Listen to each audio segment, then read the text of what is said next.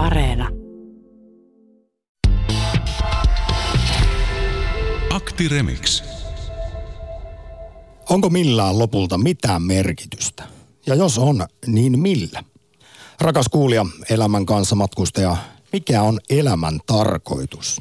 Studiossa matalaotsaiset huussi filosofit Korhonen ja Putkonen. Moi. Yle Puhe. Antiikin Kreikassa elämän päämääräksi ajateltiin yleisesti hyveellinen elämä ja siitä seurannut onnellisuus. Monien eksistentialistien mukaan, kuten Sören Kierkegaardin, elämä sinänsä on täysin merkityksetöntä ja olemassaolo saa merkityksen vasta yksilön teoista ja valinnoista. Mutta tämä voi tuoda myös, tai sen pitäisi tuoda selittämätöntä ahdistusta. Tämä tällainen angsti on kuulemma yksi itsetietoisen ja vapaasti toimivan ihmisen perusominaisuuksista. Se auttaa se ahdistus meitä tajuamaan vapauteen liittyvät mahdollisuudet, näin siis Kierkegaard. Ja hän on myös todennut siihen suuntaan, että ihminen, joka ei sitten tunne ollenkaan melankoliaa tai olemassaolon potentiaalisuuteen kuuluvaa ahdistusta, ei ole autenttinen persoona. Häneltä puuttuu yksi ihmisluonnon perusominaisuuksista. Sitä sitten vaan mennään laput silmillä, unissa kävellen kohti hautaa, kun ei, ei pohdita suuria kysymyksiä tai koeta eksistentiaalista kriisiä. Arvon kuulija, mistä syntyy merkityksellisyys elämään? Miksi sinä elät?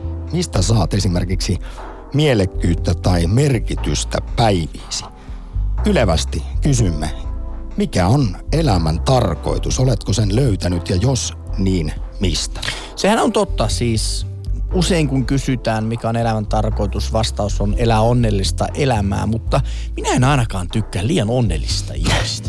Se on, se on Ja ärsyttävää. Tästähän on sanottu, että semmoinen jatkuva onnen tavoittelu tuo tutkimustenkin mukaan paljon enemmän onnettomuutta. Niin, ja ehkä, ehkä jos tätä nyt ruotii niin, että onnelliseen elämään kuuluu myöskin epäonnellisuus, toivottomuus, epätoivo ja sitten jonkun saavuttaminen. Ehkä uudelleen päästä tähän onnen flowhun kiinni, että muodostuu sellainen kokonaisonni ja siihen kokonaisonniin kuuluu myöskin sitten näitä epämiellyttäviä tunteita. Oletko sitä mieltä, että se elämän rikkaus syntyy tällaisten ristiriitojen vastakohtien jännitteistä? Eli ei voisi kokea onnea tai iloa, jos ei kokisi myös välillä surua ja synkkyyttä. Voi, Voiko olla kauneutta Samppa, ilman rumuutta? Se luet minua kuin avointa kirjaa.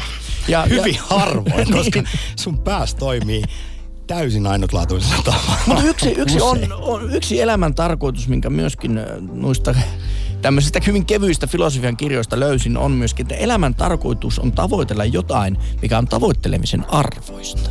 Ja kysyin tätä tuota kollegalta tuosta toimituksesta itsestä Allulta, että ottaiko, ottaisiko hän mieluummin elämän tarkoituksekseen konkreettisen vai abstraktin asian.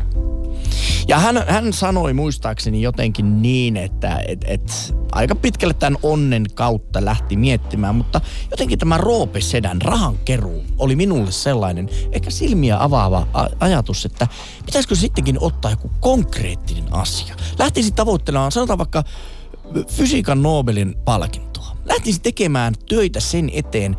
Todennäköisyys siihen, että sen saisi, olisi varmaan aika niin kuin pieni, mutta kuitenkin onnellisuus ja elämän tarkoitus tulisi siitä tavoittelusta. Niin, eli se olisi se matka, ei se päämäärä. Eli sitten kun se Nobel-insinööri Putkosen rintaan laskettaisiin, niin taas putoisi ehkä merkitys elämästä. Niin. Mitäspä seuraavaksi? Maalitolppa siirtyy jälleen. No ehkä sitten vaan menisi sitten multapatjalle nakaamaan ja ajattelen, että tämä oli niin kuin tässä. Mutta yleensä kun kysytään, mikä on elämän tarkoitus, mistä se syntyy se merkityksellisyys sinne elon tielle, niin aika usein vastataan vaikkapa, että lisääntyminen, mm. vanhemmuus, rakkaus. Sinäkin kahden tytön isänä et ole vielä kertaakaan nostanut näitä. Mutta kun ne eivät ole. Siis mä- ihan aidosti, voin aidosti sanoa, että minun elämäni tarkoitus ei ole geeninen jatkuminen tästä eteenpäin. Siis minä taistelen sitä vasta. Onhan ne ihana ja kyllä heitä rakastan koko sydämestäni, mutta ei se ole minun, minun elämäni tarkoitus. No vaikka olet tällainen ontologinen naturalisti, niin etkö muka usko sitten siihen näkemykseen, että lopulta se meidän biologinen ainoa elämän tarkoitus on vain suvun jatkaminen. Siihen meidän geenit ja solut on, on luotu ja kaikki muu on sitten sellaista päälle li, liimattua On, kyllä. Mu, mu, mukaan filosofista toimintaa, kuten tässäkin. Lopulta me vaan halutaan lisääntyä. On. Siis jopa humanistisesti ajateltuna niin kuin biologinen lisääntymisen tarve on kaikkien elävien olentojen yksi perustavanlaatuisista niin kuin toiminnoista. Mutta sitten voidaan niin kuin jatkaa ajatella tämä niin kuin fysiikaalinen, vaikka termodynamiikan toinen pääsääntö, entropian laki, jonka mukaan aina mennään kohti pienempää energiatilaa, joka tarkoittaa silloin sitä, että koko maailmankaikkeus vaan yhtäkkiä on noin kahden, kolmen kelvinin asteinen aika tylsä paikka, missä kaikki on muuttunut vain tyhjyydeksi, pieneksi määräksi energiaa. No nyt pääsit Putkonen tämän meidän lähtökysymyksen juurille, että onko millään lopulta mitään merkitystä. Ja jos sitä todella miettii kosmologisessa mittakaavassa, niin eihän, ei ole. Kuten sanoit, siis nykytiedon mukaan tämä jatkuva avaruuden laajeneminen tulee lopulta tekemään sen, että mikään ei pysy enää kasassa. Mustataukot haihtuu, protonit hajoaa. Ole siis universumi on kumisee tyhjyyttään ja kylmyyttään absoluuttisessa nollapisteessä ja jatkaa vain, kuten aikana Esko Valtajaa haastattelin, niin hän totesi, että letkuissa roikkumista.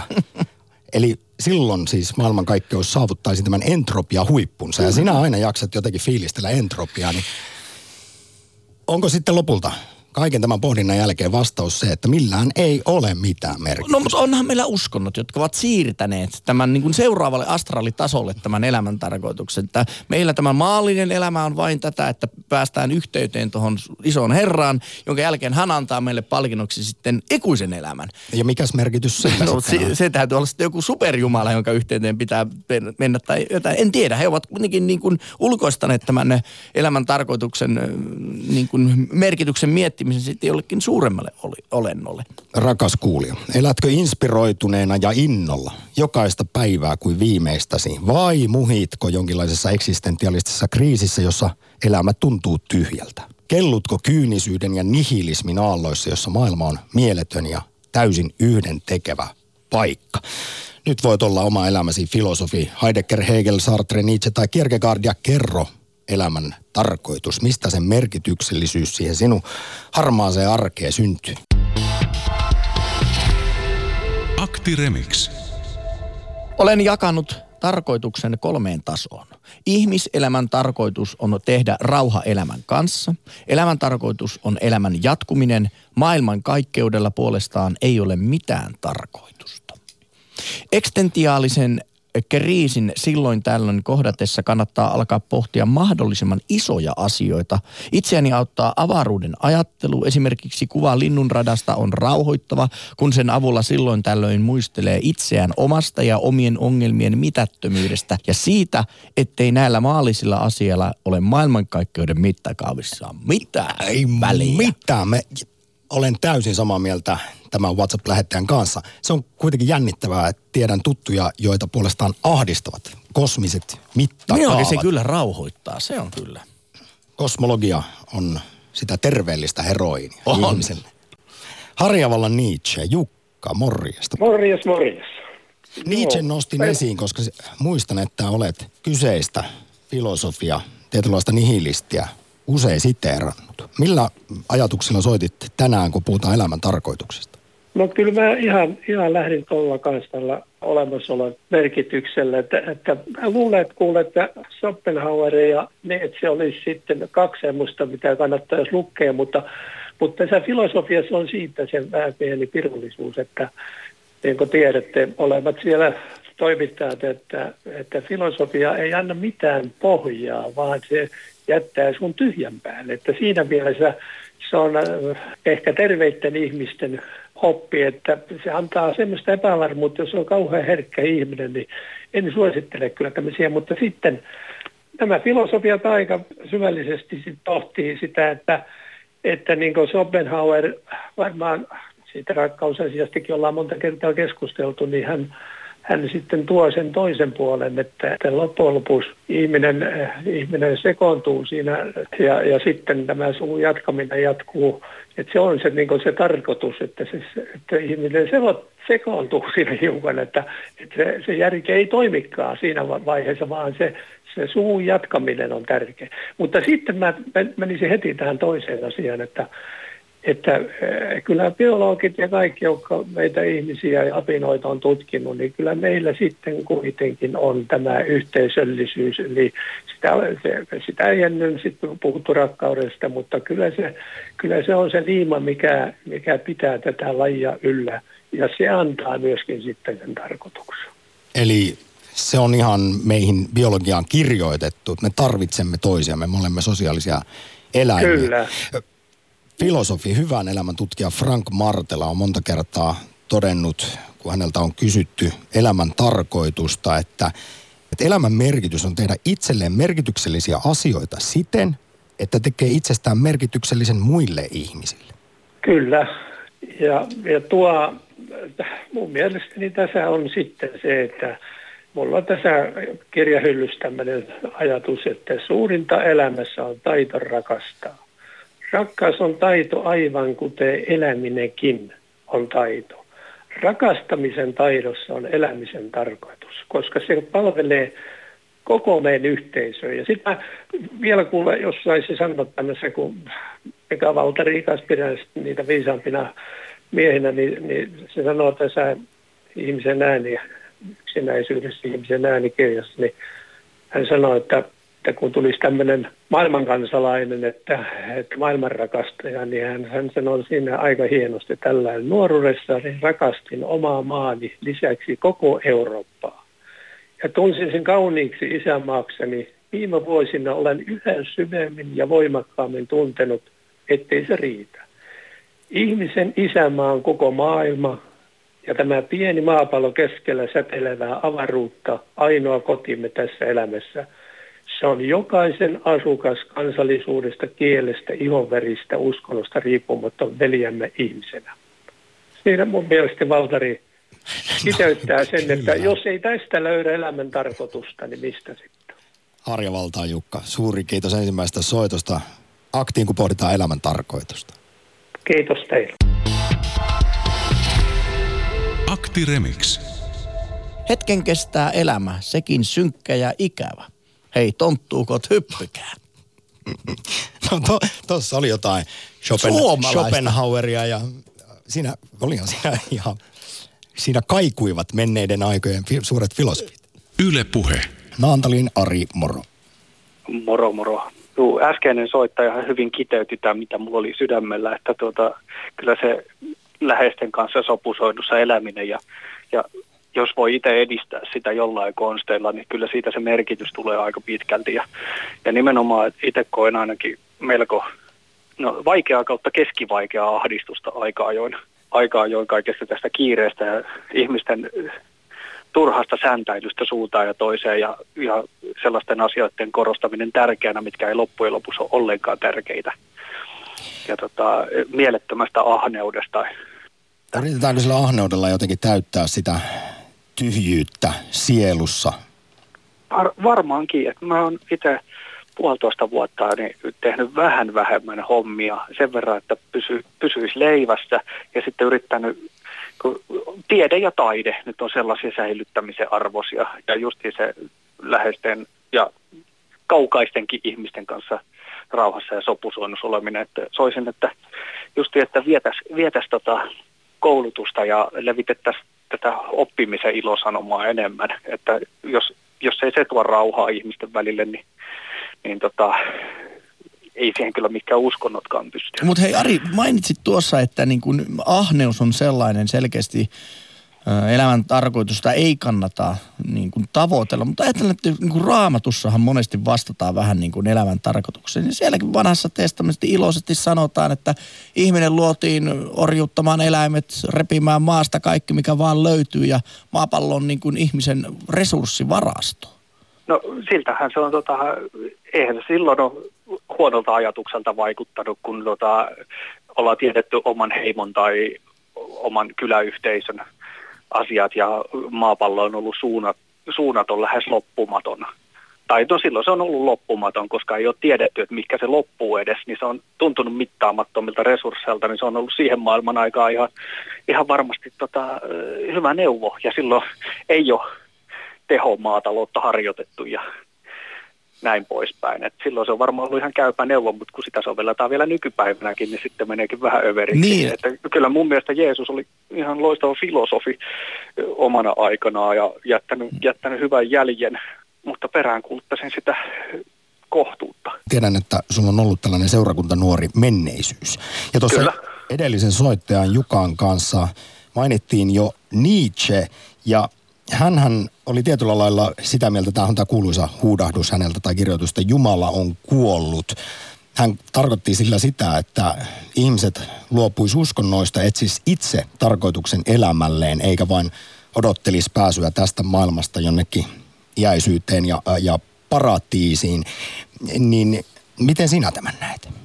Tuossa on, tuossa on hyvä pointti, koska musta tuntuu, että sellaiset ihmiset, jotka luottaa eh- ehdoitta siihen, mitä tota pastori saarnaa, tietysti ne aina välillä peilaa sitä raamattua, mutta kun ne ei kritisoi sitä raamattuakaan ollenkaan, vaan hyväksyy sen sellaisenaan, monet tällaiset oikein, oikein vanhoilliset. Mun mielestä se on sellaista ajattelun tyhjäkäyntiä. Ja, ja sitä oikeastaan suositaan, koska tota, miten se nyt sanottiin, että maailman ihmisille tämä on hullutus. Eli ne tietävät sen, että tätä pidetään aivan hulluna toimintana ja se, se kiskoo hyvin sitä kritiikkiä pois omien keskuudesta. Et mä haluan sitten kysymään miksi ja minkä tähden, niin, niin se oli, sitten sit niille kysymyksille ei tulekaan loppua. Et kyllä se on sellaista ajattelun tyhjäkäyntiä tuo niin kuin uskontoon tukeutuminen. Nietzsche tosiaan määritteli kristinuskon nihilistisena uskontona, koska se poistaa merkityksen tältä maalliselta elolta ja keskittyy siihen oletettuun kuoleman jälkeiseen elämään. Akti Remix. Hei, ei kristinusko poista tarkoitusta maanapäälliseltä elämältä. Raamatun alussa Jumala käskee viljellä ja varjella maata, eli ei siis vain keskittyä odottelemaan maailmanloppua laakereilla leväten. Elämä maan päällä on hyvä, mutta paratiisissa odottaa täydellisyys. On aina hämännyt, jos tässä nyt puhuttiin näistä mittakaavoista, niin myös aikaskaalat, että kun tämä ihmiselo tässä nyt maallinen sellainen, niin onhan se nyt yhdenlainen kärpäsen ruiskaus Saharassa suurissa mittakaavoissa ja varsinkin jos puhutaan sitten iäisyydestä, niin, niin en ole ymmärtänyt, miksi tässä pitää olla tällainen eteinen ensin. Niin, ei, niin kuin yksi ajan määritelmä on juuri tämä mahtava kunnon termodynamiikan toinen laki, se menee aina yhteen suuntaan. Niin, niin jos meillä olisi iäisyys, niin tarkoittaako tämä silloin sitä, että aikaa ei olisi vai että se koko ajan menisi yhteen suuntaan ikuisesti? Näinhän nyt on hypoteesit veikkaileet, että kaikkihan tapahtuu yhtä aikaa koko ajan, mutta meidän vaan tällaiset alkeelliset nisäkäsaivot kokevat ajan. Vaan mietin sitä, että koska siis aikahan on liikkeen niin kuin mitta. Et niin kauan kuin on liikettä on aika. Mutta aika on myös suhteellista. Sitä se, se, se on juurikin näin. Juurikin Yle näin. Puhe. Sitten heilahdetaan Keski-Suomeen Maire mainiota tiistaita. Oikein mukavaa aamupäivää. Moi. Tänään pohditaan aktissa vaatimattomasti kevyesti lounastunnilla elämän tarkoitusta muun muassa. Minkälaisia pohdiskeluja on syntynyt? Äh, ollut oikein ihana tapa aloittaa tätä lomapäivää kuuntelemalla näin hienoja keskusteluja ja näin hienoja pohdintoja Ei kai vaan olla tuotu sulle eksistentiaalista kriisiä ensimmäisen lomapäivän. Ei, kyllä sitä on riittänyt ihan tästä omasta takaa. Ei, mutta kiva kuulla, että muillakin on ollut. Tota, kyllä se saa ajattelemaan mutta ensimmäisenä sitä vapautta, jotenkin niin kuin vapautta kaikessa. Ja ja täällä Suomesta käsin tota on niin helppo kokea kiitollisuutta siis ihan kaikessa just tästä, että on vapaus uskoa esimerkiksi tästäkin asiasta ja niin kuin omalla tavalla ja nähdä tämä asia omalla tavalla. Ja tämmöinen niin kuin, ehkä joku vapaus olla just sitä, mitä on ja se vapaus myös niin kuin muuttua ja muuttaa näkemyksiä, olla sitten jotenkin ehkä kehityksessä tai liikkeessä. Ihan siis uskonvapaus, sananvapaus, ka- kaikki mitä nyt menetään, niin vapaus siis kaiken näköisistä, mikä, mitä kukin tuntee, että itseään kahlitsee, niin jotenkin, että on mahdollisuus ainakin pyrkiä. Niin onhan tämä, Maire, luksusta. Me olemme ne tietyt tarvehierarkian alimmat portaat ylitetty. Ei ole päivittäistä elojäämistaistelua, niin silloin sitä alkaa pohtia suuria kysymyksiä. Just näin, ja, ja, ja just siinä eksinte- eksistentiaalisessa kriisissä, niin siinähän saattaa olla se mielenrauha sitten jotenkin hakusessa, niin Sillä kaikki rupeaa yleensä näyttää mukavammalta, kun on semmoinen jonkinnäköinen rauha siellä mielessä. Että se semmoinen niin kuin, mielenrauhan tavoittelu ei ole mikään pikkujuttu. Ja se on kuitenkin oma kokemuksen mukaan semmoinen, mistä kaikki vasta jotenkin alkaa asettua jotenkin siedettäviin mittasuhteisiin. Että semmoinen jotenkin, että saisi semmoisen rauhan, että pystyisi just ö, ottaa muita ihmisiä huomioon ja se yhteys toisiin auttaminen – ylipäänsä opetella elämään sellaista elämää, että voisi elää vahingoittamatta itseä tai muita ihmisiä henkisesti tai fyysisesti, isosti tai pienesti. Ja tämmöinen jotenkin, mua kiehtoo just semmoinen, kun täällä on kuitenkin niin paljon kysymys siitä uskomusjärjestelmästä, että miten sä uskot, että ne asiat on. Meidän mielellä on tosi paljon voimaa. Että sitten ne tapahtuu usein ne asiat niin, niin semmoinen, että niinku, se uskomusjärjestelmiin vaikuttaminen, että sä voit niinku muokata ja muuttaa sitä – että sä voit myös sen niin kuin maailmanloppuuskomusjärjestelmän muokata äh, ihan vaikkapa päinvastaiseksi.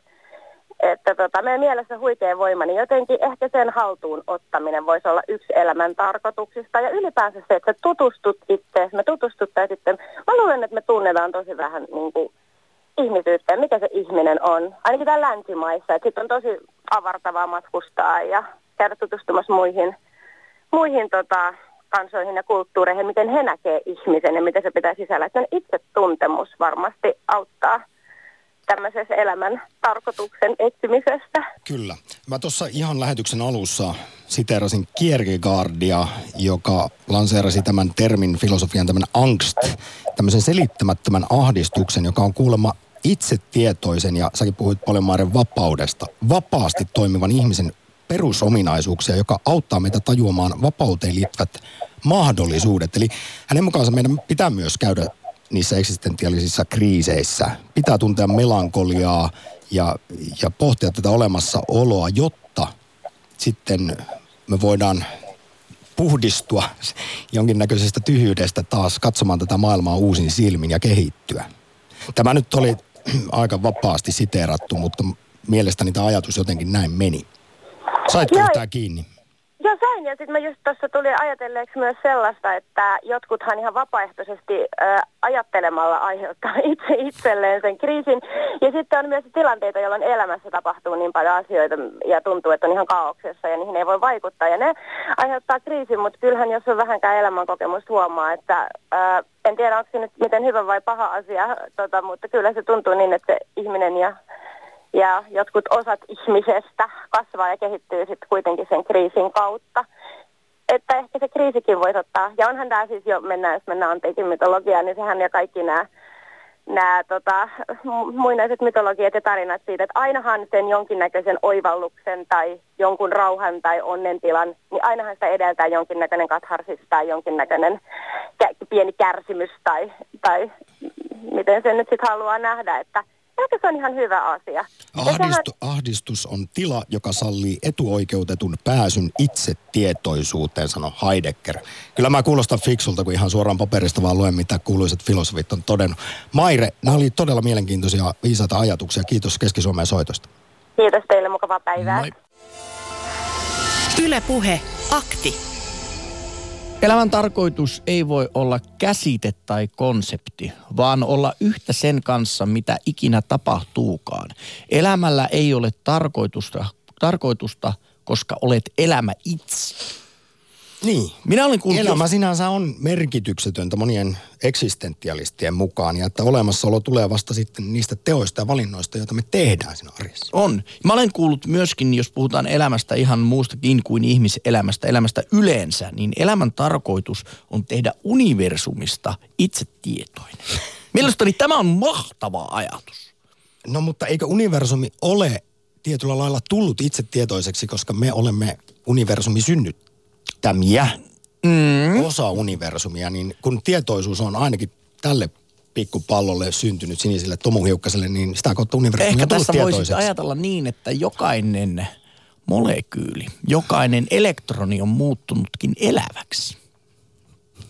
Universumi olisikin elävä organismi. Aika mies on ontologinen naturalisti ja insinööri ja silti sussa on tuo tuollainen esoteerinen puoli. Niin, ko, mutta siis koska on jotenkin elottomasta muut tullut elollista ja sillä on joku syynsä. Onko se sitten Onko entropinen pakko syy? olla, vaan jos se on vain sattuma? Se on luonnonlakien mukaan, se on tapahtunut luonnonlakien mukaan se syntyminen, jolloin sillä on joku tarkoitus. Jolloin mä tarkoitan sitä, että jokainen elektroni voi muuttua eläväksi soluksi. Miksi naurat? Oi oi, ai että. Yle Puhe. Entäpä Keski-Suomessa tien päällä? Jouko, päivä. päivää. Juu, tien päällä ollaan täällä myöskin keskisessä Suomessa, ehkä vähän länteen painottua. Eikö ole hienoa ajella autossa, katsella maisemia ja pohtia elämän tarkoitusta? No se on täysin samaa mieltä. Eilen ajelin tuolta Hämeenlinnan eteläpuolelta kotoa tänne ja tuota, koukkasin vielä Jyväskylän kautta ja nautin ajamisesta. Se on nimenomaan mun filosofinen sohvani, tämä autolla ajaminen eri syistä viime vuosina muodostunut näin. No mutta minkälaisiin ajatuksiin siellä sitten ratin takana pääsee, kun voi rauhassa olla omien ajatustensa kanssa?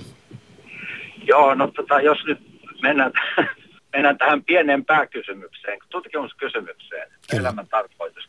Mä ajattelen niin, että tämmöinen arki funtsiminen, jos pystyisi puristamaan itsestään, mitä, mitä minä juuri nyt ajattelen elämän tarkoituksesta, niin en sano sen kummallisemmin. Ens, ensinnäkin, että miksi, se on ihan lyhyesti sanottu, että miksi kaikki on syntynyt. Siihen minä sanoisin näin, että hengelliseltä pohjalta voi ajatella luomista he- ja niin kuin minäkin lähtökohtaisesti ajattelen, tai sitten voi ajatella, että ei ole mitään luotua. Kummassakin tapauksessa on yhtä vaikeaa tai mahdotonta sanoa, että miksi, ju, miksi tämä kaikki on sitten luotu tai syntynyt.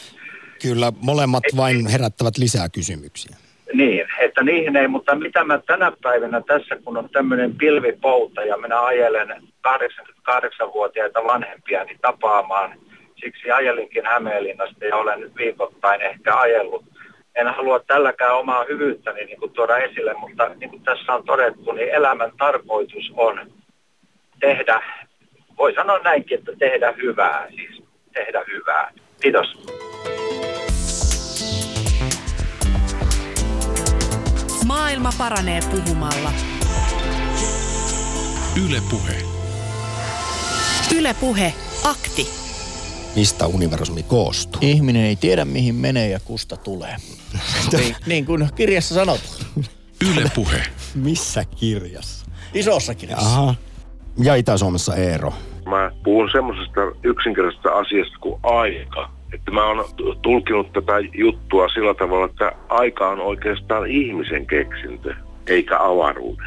No kato, se ensin pitää olla jotain materiaalia tai energiaa jossain, joka räjähtää, mutta kysymys kuuluukin, että mistä se joku, joka räjähtää, niin mistä se on tullut? Ei, ei se nyt tyhjöstä tule, No. semmonenkaan. Niin, paitsi että kuule, kun ne kosmologit näinkin on väittänyt, että tyhjästä voi nyhjästä. Yle Puhe. Hyvää päivää. Vai onko? Niin, sepä se. Siinäpä kysymys. Kuinka varma olet siitä, että olet itse olemassa? Oota. Ai saa. Mikko, morjesta. Oikein hyvää päivää. Tämä on loistava ohjelma. Tämä on niin ajatusten armeija vähän, kun armeija menee, niin taas huomaa, että on ala-asteella takaisin ja kaikki on erilaisia. Ja sieltä tulee niin kuin ihan mitä sattuu ja niin se on hyväkin omalla tavalla, koska eihän me muuten keskusteltaisi ollenkaan. Että me oltaisiin vaan jossain semmoisessa umpiossa, niin tämähän on oikein loistava ohjelma. Akti arkisin kello 10. Onko Jumalaa olemassa? Miksi on, miksi ei? Loiko alussa Jumala ihmisen vai ihminen Jumalan?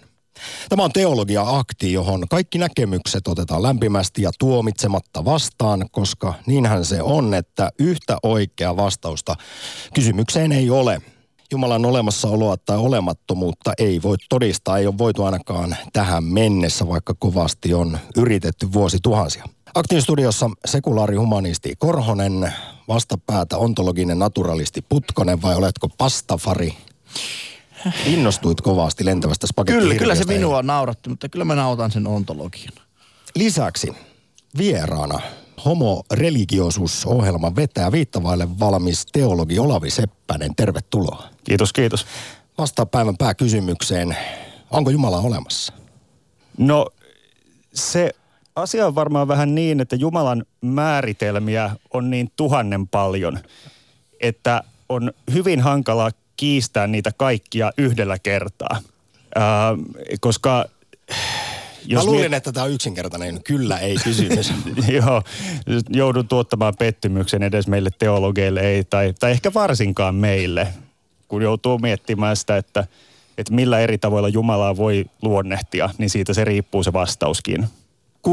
Tämä on aika provokatiivinen kysymys, niin otetaan toinen heti perään. Sä olet siis teologian opiskelija, valmistut aivan kohta. Olen kuullut joskus tällaisen läpän tai urbanin legendan, että jos lähtee teologia opiskelemaan oikein uskovaisena, niin viimeistään toisella vuosikurssilla sitä muuttuu siellä sitten yliopistossa ateistiksi.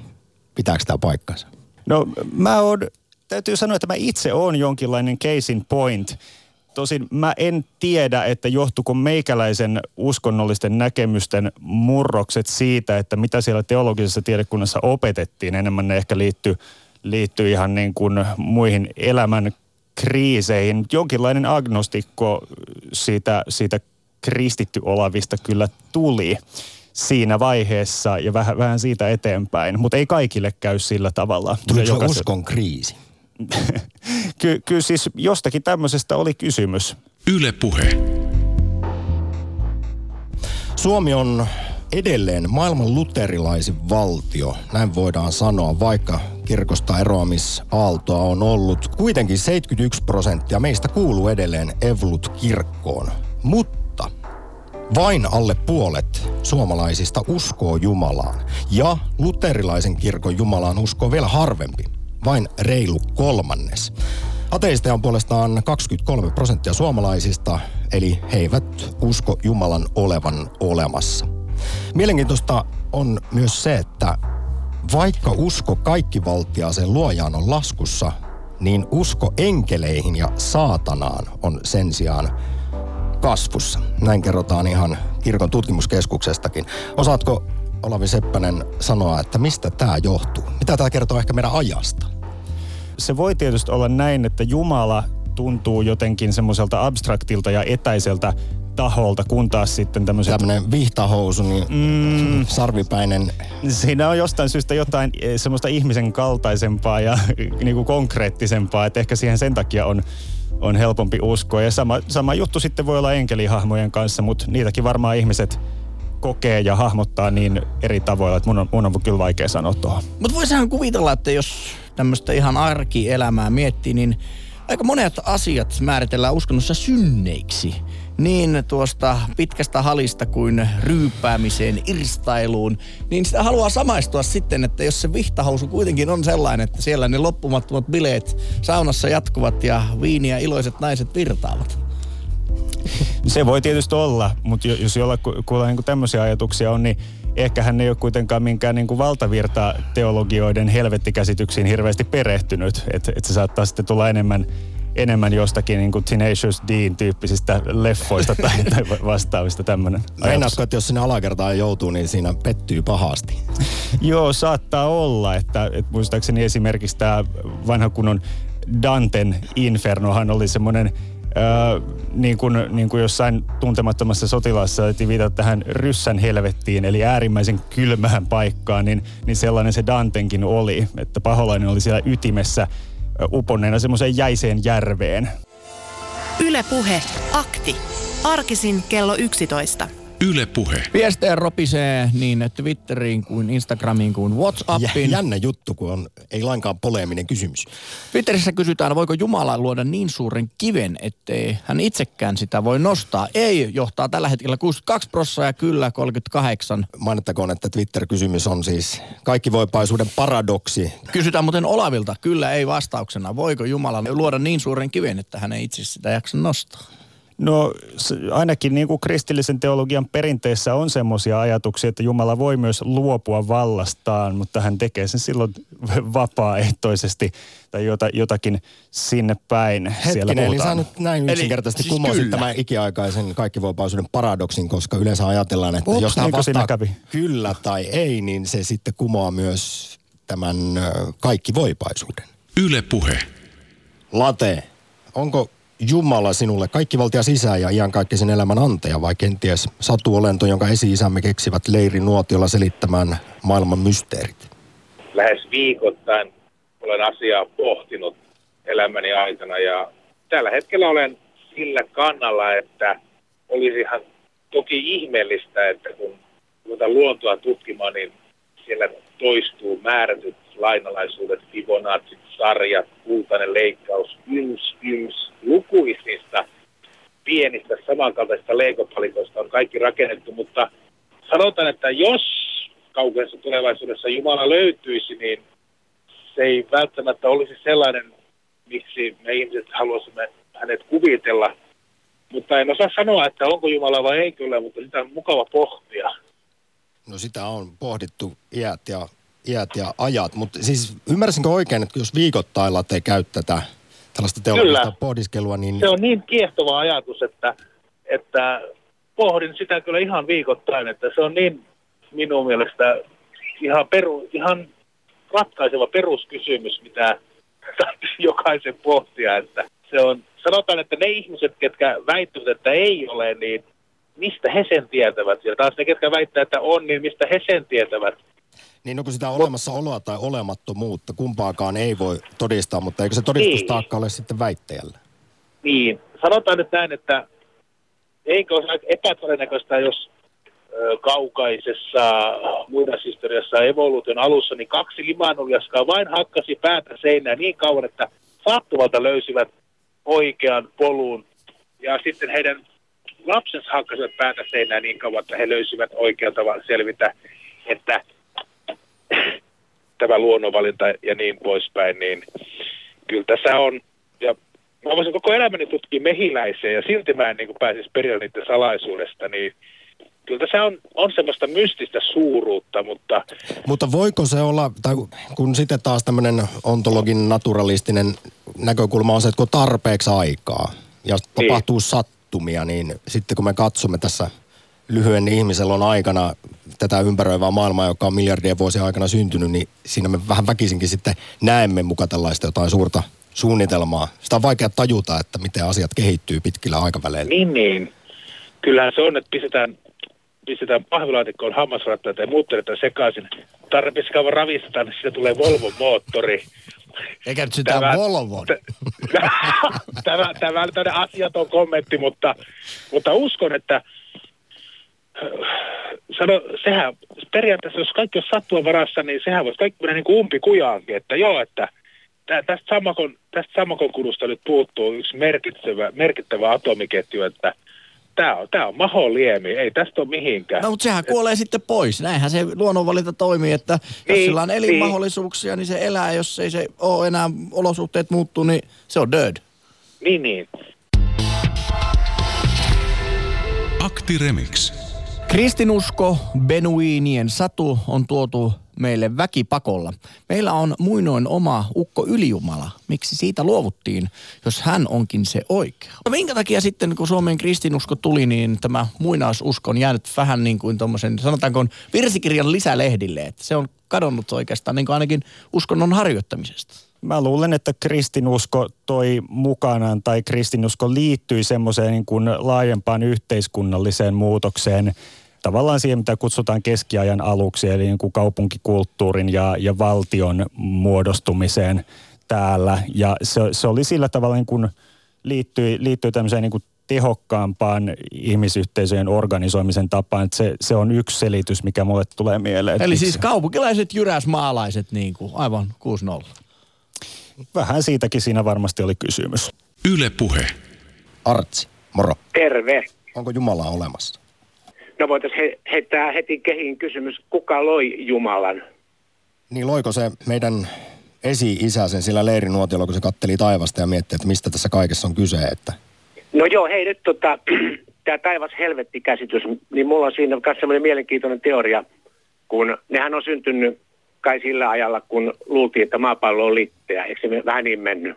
Ei, ei välttämättä. Jotkut on tietysti aina uskoneet, mutta kyllä antiikin aikana jo osattiin todistaa, että maa, maapallo on pyöreä ainakin kreikkalaisten matemaatikkojen keskuudessa. Joo, mutta siellä joskus Jeesuksen nurkilla, niin tota, mulla on tämmöinen teoria, että kun ei tiedetty, että kun katsotaan merelle, että mitä siellä kun aurinko laskee ja hienosti, että mitä sieltä, mihin se päättyy, ei tiedetä, että se on ympyrä, niin se on hieno ja kaunis. Ja niin kuin helvettikäsitys on mun mielestä ehkä syntynyt, kun ei sen ajan ihmiset tiedä, mikä on tulivuori, niin siellä oli varmaan tulivuori ja se joudut johonkin tuliseen pätsiin. Ja tämmöisellä, tämmöisillä niin peloteltiin ihmiset silloin. Tästä voi tuo... sitten ehkä johtaa Artsi vastauksen siihen, mitä sulta heti alussa kysyin, että onko sun mielestä Jumalaa olemassa?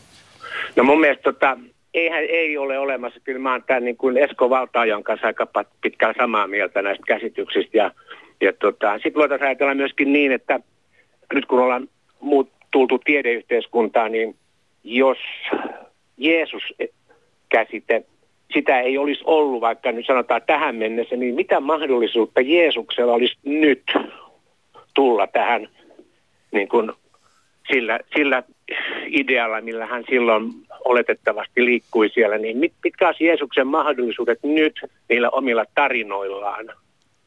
Ja ottaisiko kukaan häntä tosissaan? No en mä tiedä, sillä kävisi niin kuin Niilo Ylivainiolle. Aika huonosti kukaan, sehän on ihan pelle.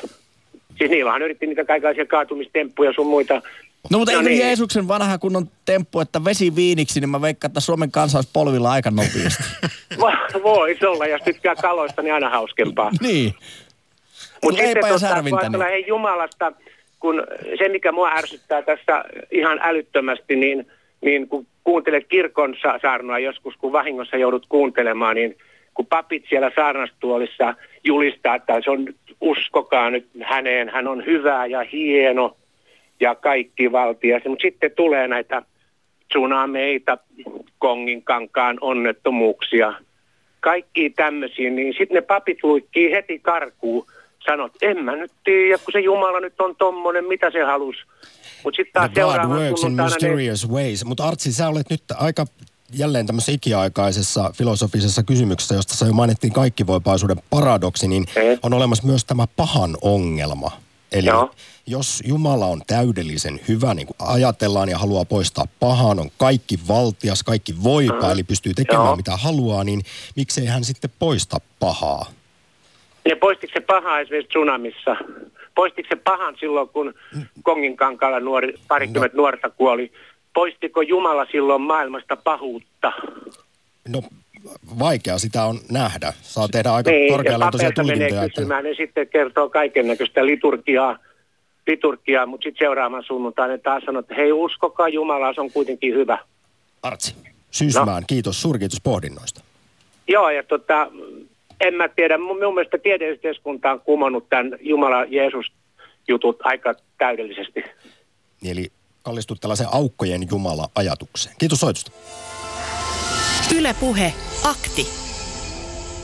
Haluaisin Olavi sinulta kysyä, kun tunnet tuota akateemista maailmaa, niin miten esimerkiksi nyt teologisessa tiedekunnassa suhtaudutaan tällaisiin tieteellisiin teorioihin, tieteellisiin tutkimuksiin, jotka ovat jollain tavalla ristiriitassa uskonnollisen käsitysten kanssa? Kyllä siellä Kiitos. käsitellään. Mä tota, istuin itse esimerkiksi tuossa vuosi sitten semmoisella kurssilla kuin uskonto, tiede ja evoluutio. Ja kyllä siellä niin kuin perattiin aika pitkältä aikaväliltä sitä, että kuinka sitten niin kuin tieteellisten tutkimusten tulokset ja toisaalta tämmöinen uskonnollinen, osaltaan siis myyttisiin kertomuksiin perustuva maailmankuva on eläneet rinnakkain ja olleet vuorovaikutuksessa. Että kyllä, sitä, kyllä sitä puhutaan. Tästä itse asiassa päästään sun ohjelman nimeen ja siihen, mi- mihin se viittaa. Eli tämä homoreligioisuus tulee siis siitä, että ihminen olisi luonnostaan uskonnollinen tai uskovainen olio. Näinhän sanovat monet uskontotieteilijätkin käsittääkseni. Mm. Siis esimerkiksi kognitiivisessa uskontotieteessä ajatellaan, että uskonto on meidän pään tällainen, siis ihmiskognition sivutuote. Jopa jonkinmoinen parasiitti, näin on uskontotieteen dosentti Ilkka Pyysiäinenkin vapaasti siteeraten sanonut. Joo, ja Daniel Dennetiltä muistan tuon parasiittimetaforan kuulleen myös. Niin, eli meillä on semmoinen luontainen taipumus mm. uskoa näkymättömiin toimijoihin. Yle Puhe. Minkälaista uskoa löytyy Porvoosta? Tuomo. No joo, mä palauttaisin tämän kysymyksen, onko Jumala olemassa, niin minun mielestä me kysytään asia väärin. Oikea kysymys on, onko Jumala olemassa sinulle? Siihen voi jokainen sitten vastata ihan itsekseen. Mehän ei koskaan tulla saamaan mitään todisteita tieteen näkökulmasta Jumalan olemassaolosta, mutta eksistentiaalisessa mielessä tähän on täysin mahdollista saada myöntävä tai kieltävä vastaus. Näin se on, ja se usko on, se on henkilökohtaista ja se on se tunne siellä sisällä. Mutta kysyn tässä vaiheessa Tuomo, että mitä mieltä sitten olet niin sanotusta vaikka tuputtamisesta? Ja kun sanoit, että Jumalan olemassaololle tai olemattomuudelle ei voida todisteita esittää, niin jotkut kovasti sitä täällä Suomen maassakin yrittävät. Hirvittävästi yrittävät vääntää asioita ihan selkeäksi todistusaineistoksi Jumalan olemassaolosta. No mä suhtaudun siihen erittäin kriittisesti. Ja minun mielestä tässä pitäisi taas harrastaa pientä käsitteiden eriyttämistä, koska usko on kovastikin paljon eri asia kuin uskonto. Kyllä. Ja nyt jos me puhutaan uskosta, niin se on eksistentiaalinen, minäkohtainen asia. Kun me puhutaan uskonnosta tai uskonnoista, niin puhutaan ihan toisenlaisesta käsitteiden ja, ja tarinoiden maailmasta, josta osa kumuloituu hyvinkin historiasta ja jolla tästä johtuu minun nähdäkseni tämä näennäinen ristiriita tieteen ja uskontojen välillä. Todellisuudessa sitä ei välttämättä ole, jos me kirjoitettaisiin uskonnot uusiksi tämän päivän maailmaan. Tietysti tämmöisessä kumuloituvassa uskontokäsityksissä onhan niillä myöskin menneiden sukupolvien arvoa, mutta sieltä tulee myöskin sen arvon lisäksi tavattoman paljon painolastia. Asioita, eh, asioista on puhuttu aikoinaan vertauskuvilla, jotka vertauskuvat ei tämän päivän ihmiselle kerro yhtään mitään. Tarvittaisiko uusi uskon puhdistus? Ehdottomasti. Ma- Martti Lutherin, kun naulas mikä Wittenberg, että minne sinne seinään se... Joo, Wittenbergin. 501 vuotta on siitä aikaa, niin Joo, kyllä mun mielestä tarvittaisiin. Ja, ja ennen kaikkea niin, niin sen pitäisi lähteä niin kuin hyvin puhtaasti uskosta. Mä uskoisin, että teologis- teologisessa tiedekunnassa, minä en ole teologiaa opiskellut, mutta joskus olen, olen selaillut Lutherin tekstejä. Osahan niistä on edelleen hyvinkin, hyvinkin ajankohtaisia, mutta ei, ei tietystikään kaikilta osin, mutta on, on sitä mieltä kyllä. Ja kirkon sanomaa varmasti on syytä tarkastella Suomessakin hyvin kriittisesti ja, ja uutta rakentavasti. Mä jaksan niin kuin jatkuvasti hämmästellä sitä, että kun toisaalta puhutaan rakkaudesta, Jumalan rakkaudesta ja annetaan ymmärtää, että kirkon ovet on kaikille auki, niin miksi sitten kuitenkin asioista päättävät osittain maallikot ja otan nyt esimerkiksi nämä avioliittolait ja suhtautuminen homouteen ja naispappeuteen muutama, kymmentä vuot, muutama kymmen vuotta sitten. Ei se ole minun mielestä mitään arvojohtajuutta, että mennään tämmöisen yleisen konsensuksen, haetaan ikään kuin opillisiin asioihin yleistä konsensusta.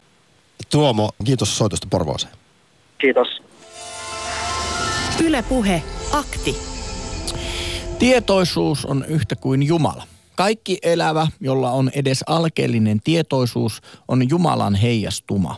Universumi kokee ja näkee itse itsensä subjektiivisen kokemuksen kautta. Sinä ja minä ja kaikki muut olemme Jumalia. Me päätämme, mitä teemme tietoisuudellamme ja luomme kaiken tämän, minkä koemme todellisuutena. Pohjimmilta olemme kaikki yksi ja sama tietoisuus. Yle puhe. Hessu, päivä. No hyvää päivää. Onko sulla Jeesus sydämessä?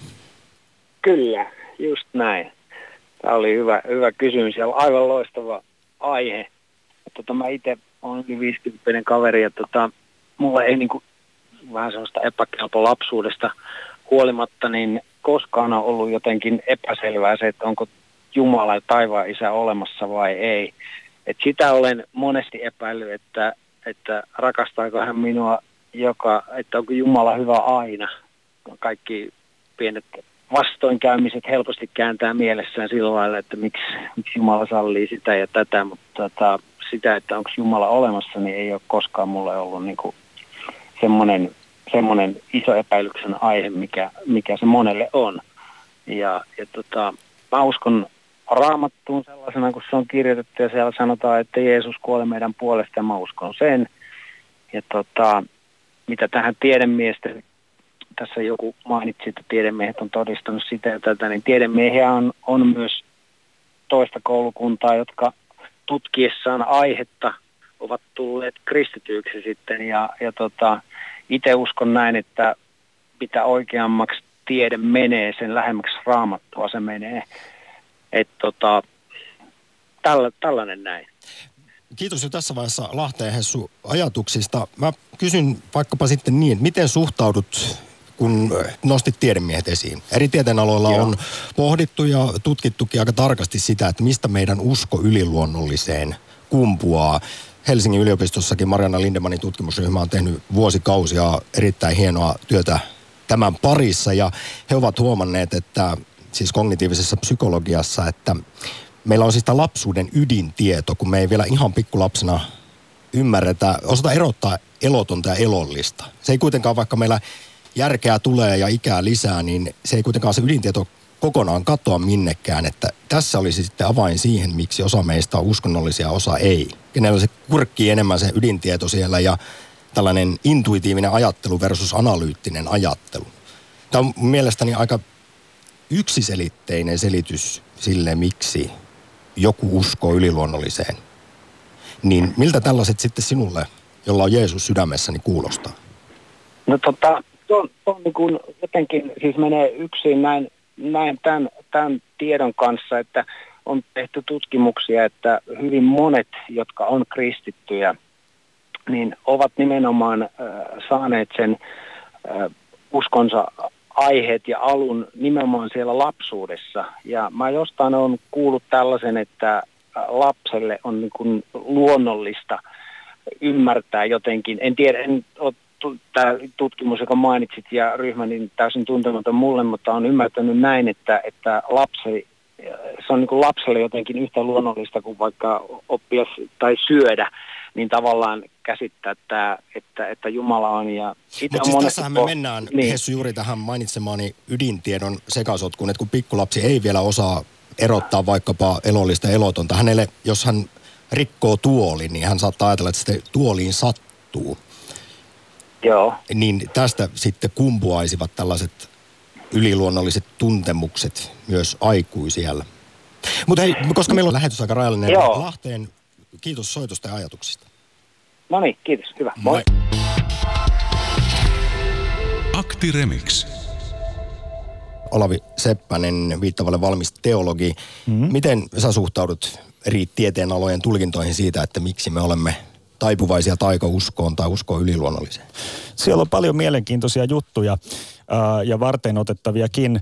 Jos nyt viittaa ihan lyhyesti tuohon äskeiseen, eli että niin kun vaikkapa uskomukset jumaliin tai muihin tällaisiin syntyy jotakin luonnollisia kognitiivisia tai aivojen prosesseja hyödyntämällä, niin, niin tota, se, on, se on toki niin kuin yksi yksi hyvä selitys, mutta sitten taas jotkut teologiset ajattelijat tietenkin väittää siihen vaan vastaan, että no, että kyllä ne tuonpuoleiset tahot osaa vaikuttaa niitä luonnollisia prosesseja hyödyntämällä. Ja että, että tavallaan näin, että vaikka aivot tekisikin tepposia, niin niiden tepposten takana saattaa silti olla jotain muuta. En, en ota itse tähän kantaa. Yle puhe. Pari viestiä. Kaiken, mitä haluat tietää taivaasta ja helvetistä, löytyy helposti Black Sabbathin levyltä Heaven and Hell. Terveisin Riku. Huomaan, Olavi, että sinulla on Children of Voodooin paita päällä. No mitä mieltä olet Black Sabbathin levystä Heaven and Hell? Löytyykö sieltä totuus? en, en mä oikein, tota, niin kuin, mä oon aika varovainen käyttämään tätä totuussanaa tai, tai tällaisia kaikki, mitä tarvitset tietää, tietää äh, ilmauksia, mutta kaikki kunnia Black Sabbathille tietenkin. Maailma paranee puhumalla.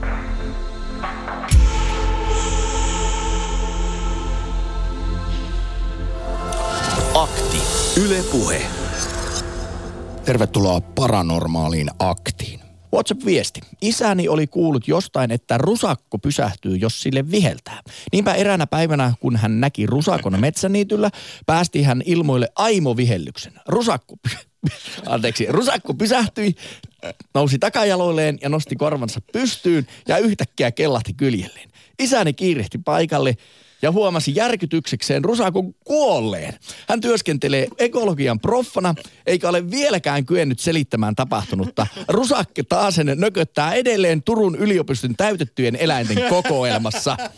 Ja minä vastasin häneltä, oho, uskomaton juttu, uskaltaako tätä kokeilla? Ja vastaus tuli, rusakko ei ole uhanalainen laji, päinvastoin oikein elinvoimainen, joten siitä vaan. Eli saako nyt rusakoille vielä? No mutta näin, näin täällä kerrotaan, että Professorin kyllä minä, minä, jos minä seuraavan kerran kun rusakon näen, niin kyllä lupaan kokeilla tätä tietoa ja kertoa miten käy. Oli, tämä oli kans sitten paranormaali No mutta, mutta ajattelin, että eikö olisi ekologista metsästystä, jos rusakoa pystyisi metsästämään viheltelemällä. Siinä ei paljon tarvisi aseenkaton lupia. Tämähän on loistava idea. Anteeksi, tuli. Tämä on ihan yliluonnollinen jopa tämä hepuli, minkä, minkä sain. Eikö meillä enää löydy Meeriä Lahdesta? Sitten Veksi Jyväskylästä.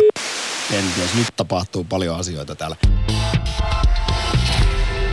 Akti Remix.